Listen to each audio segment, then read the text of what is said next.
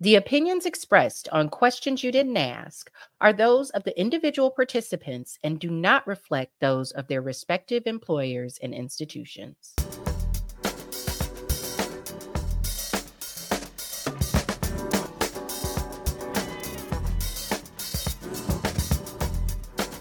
Welcome back to Questions You Didn't Ask in the series titled In the Shadows Navigating Homelessness, Veterans, and Incarceration with our guests, Mr. Eric Hargrave, Mr. Dennis Fontelroy, and Dr. Benjamin Bell.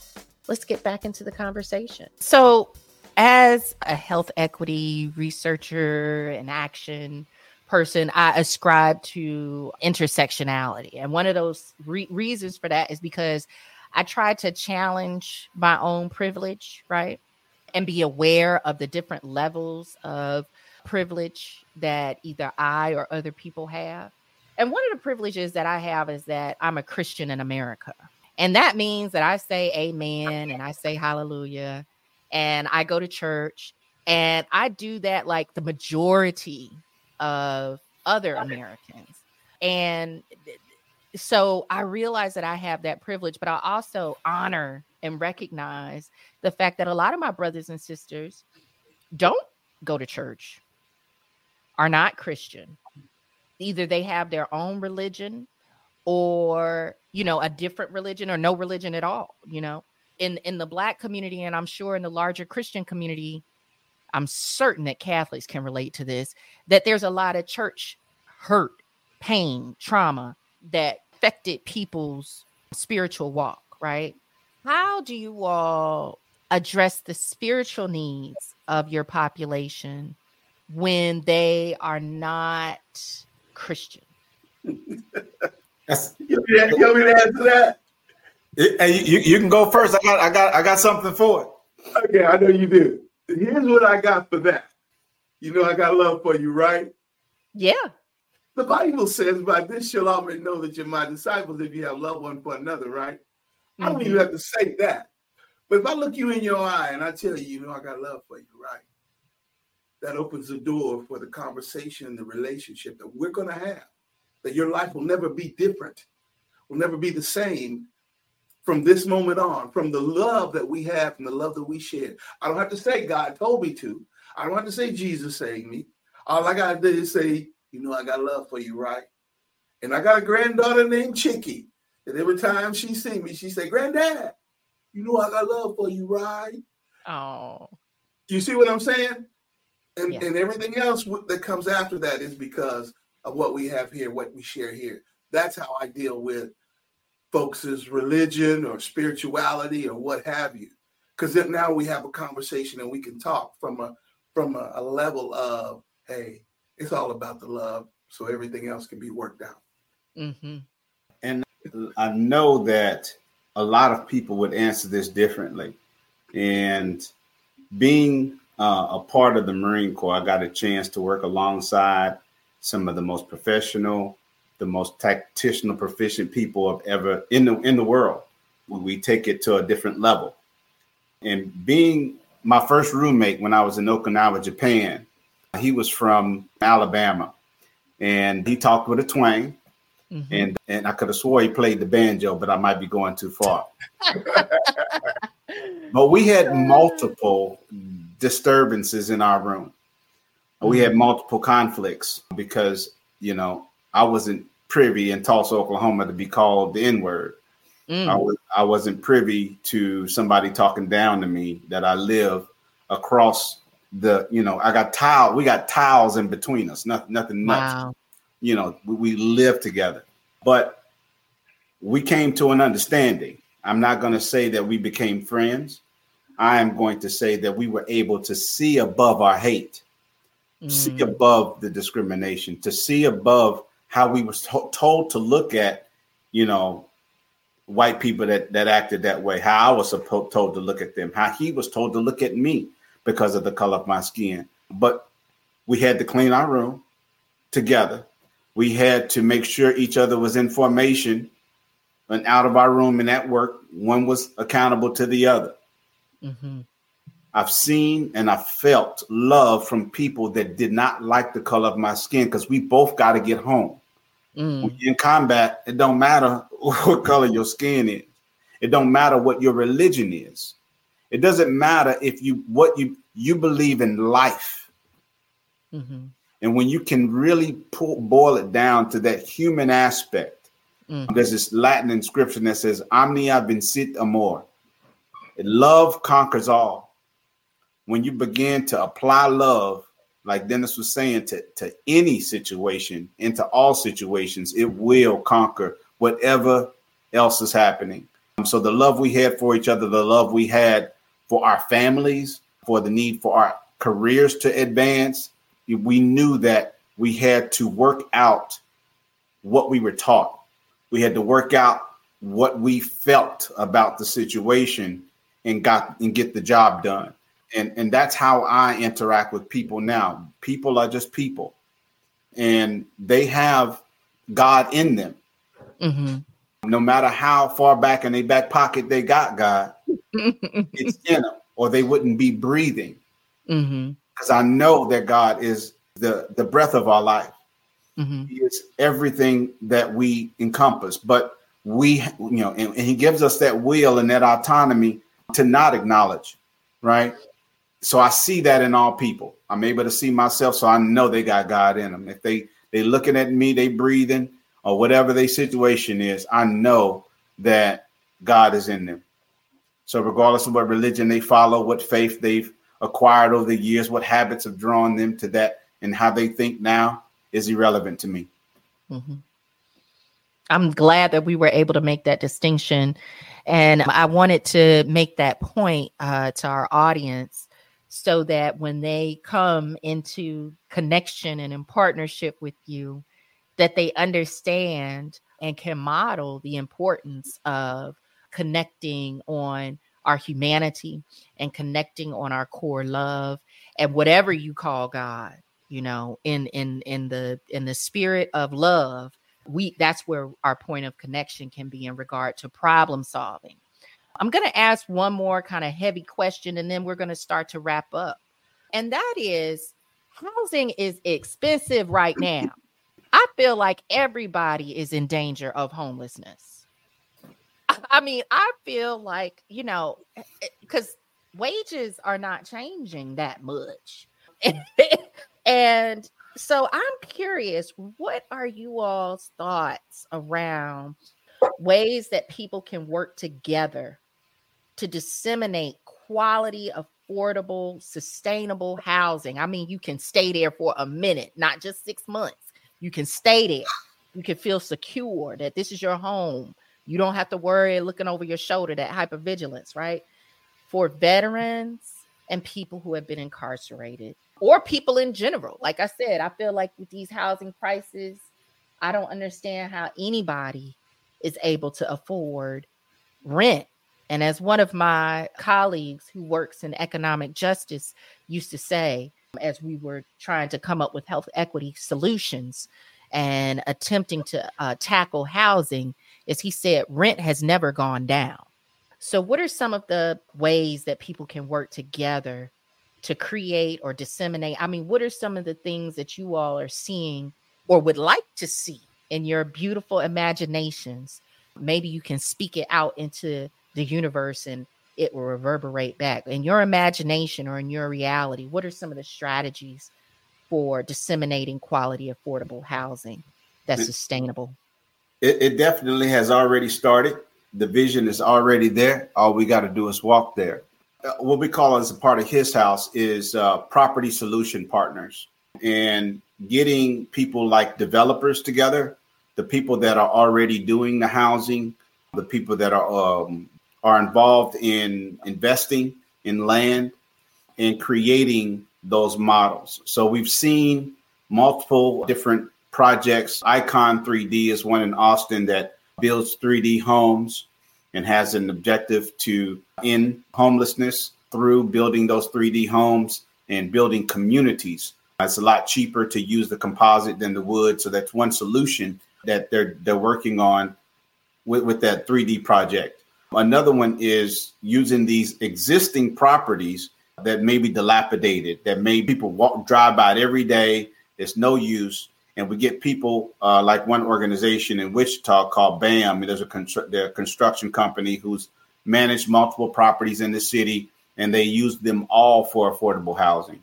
So they don't put the rates high in order to gain the most profit. They just keep it at that affordable housing level, maintain them as well, and not make them another eyesore within the community. So that's that's uh, one way that one of our property solution partners are, are out there actively doing it, but also keeping the land and these developers that are from these overseas investment agencies that are just buying up land, putting up these high priced condos and whatnot.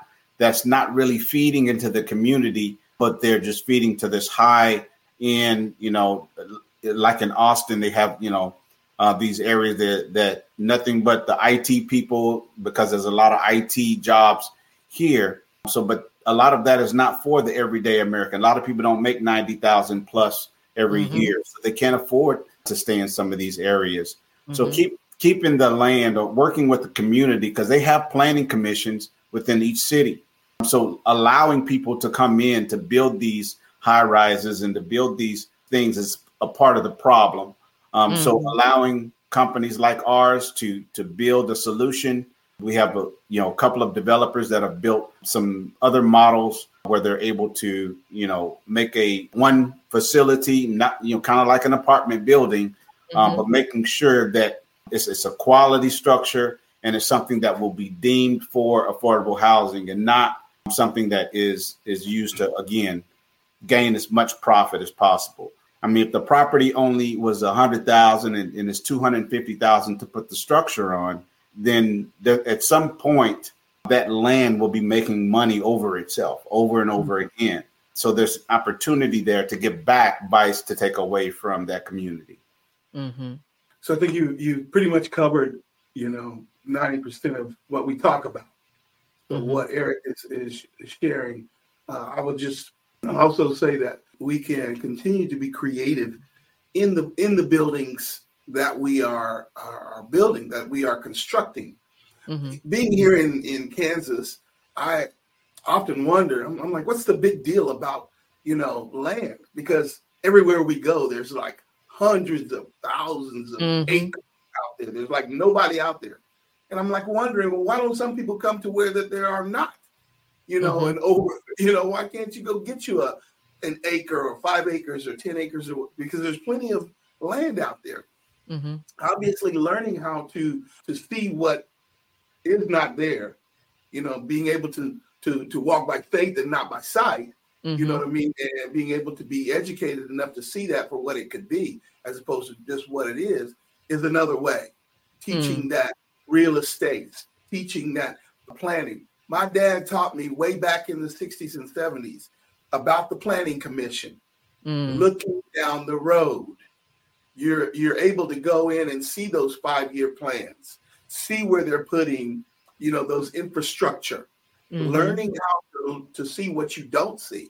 So the mindset of how we're going through that process and matriculating to to home ownership is a mindset and what needs to happen so that that individual those individuals can see the reality based upon uh, not just what they're seeing right now, but what needs to happen for them to get to that next level. So that change of mindset, again, along with the with our uh, partners, with the developers, I think everybody can and should have a home that ain't the leak, the, the roof ain't leaking, you and, and, that wind ain't blowing through like you right. walking down like you're walking downtown Chicago. You know? And and they have uh, I, I, forgot to mention one organization that we're, we're partnering with Shiloh City of Peace out of uh, Kentucky, and they're doing great work out there. Quita Gaskin running that organization. They're, they're in seven different states, two different countries, pushing home ownership, pushing how to go from homelessness to homeowner, implementing curriculum for all the residents, as that is one of the goals of all the residents is to become a homeowner. But bringing them in to the fold. You know, she's a retired Army mm.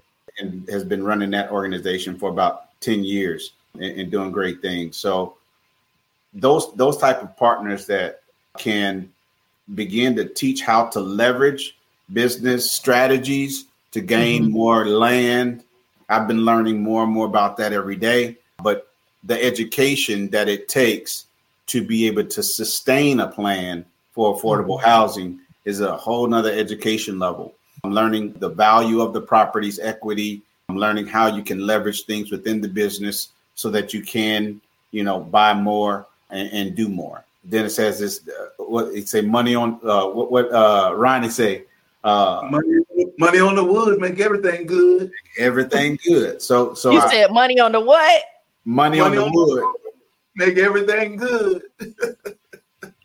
All right, break that one down for me. I'm I'm a little slow right now. Come on so, now. So uh, you know, talking talking cheap, but it takes money to buy land. There you go. You know, these are these are some old school stuff. So since you got it on record, you can just go ahead and write it down. And uh, yeah. I'm gonna write it down. I'm gonna write it down. Okay, yeah, talk, so talk, talk, talk is cheap. talk, talk is cheap. You know, but it, um, but it takes money to buy land. Yes, That's it right. does. So being able to learn about how money is in different forms. Money has all different type of colors. The services we provide is money. Our time is money. Every skill that we have is money.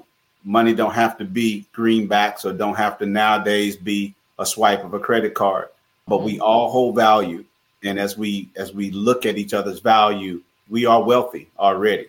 But just being able to see that, like I said, home ownership is a mindset, wealth is a mindset mm-hmm. being able to see ourselves as the most valuable thing on the planet because there will never be another Eric Hargrave. There will never mm-hmm. be another Nyasha Frey. There will not, another, mm-hmm. not be another Dennis Fontelroy. Um, so holding our value and knowing our value to be able to project all we can on this world is a, is a personal decision, is an interdependency with the spirit within you. Mm-hmm. Wow, that's awesome.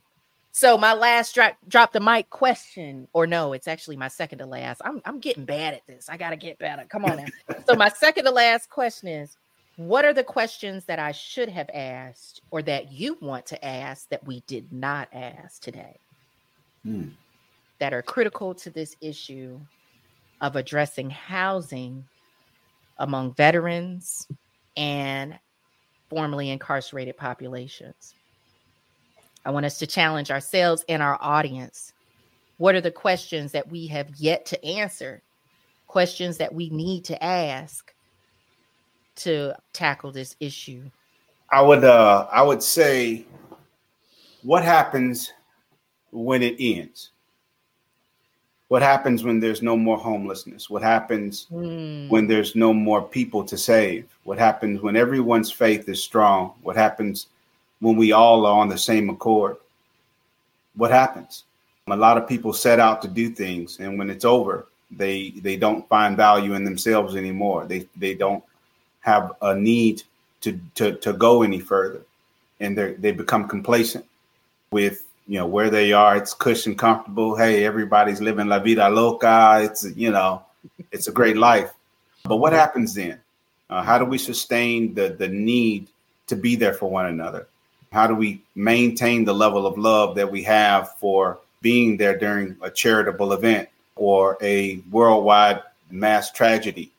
You know, everyone drops everything they're doing when there's a, a earthquake in California or there's a flood in Indiana. You know, we send all the troops in. We, we get all this involved for the moment. But what is to sustain the love once we reach our goals and our marks? Mm-hmm and, and that's why I'm, I'm I stay with my advice every day that there's two things you got to do every day to be successful, and one thing is brush your teeth, but two is to give honor to God and do prayer and meditation every day, and to to acknowledge Him, to to ensure that I'm operating this thing correctly. Mm-hmm. I'm, I'm doing what I'm supposed to do on a regular basis in order to please God and not please man.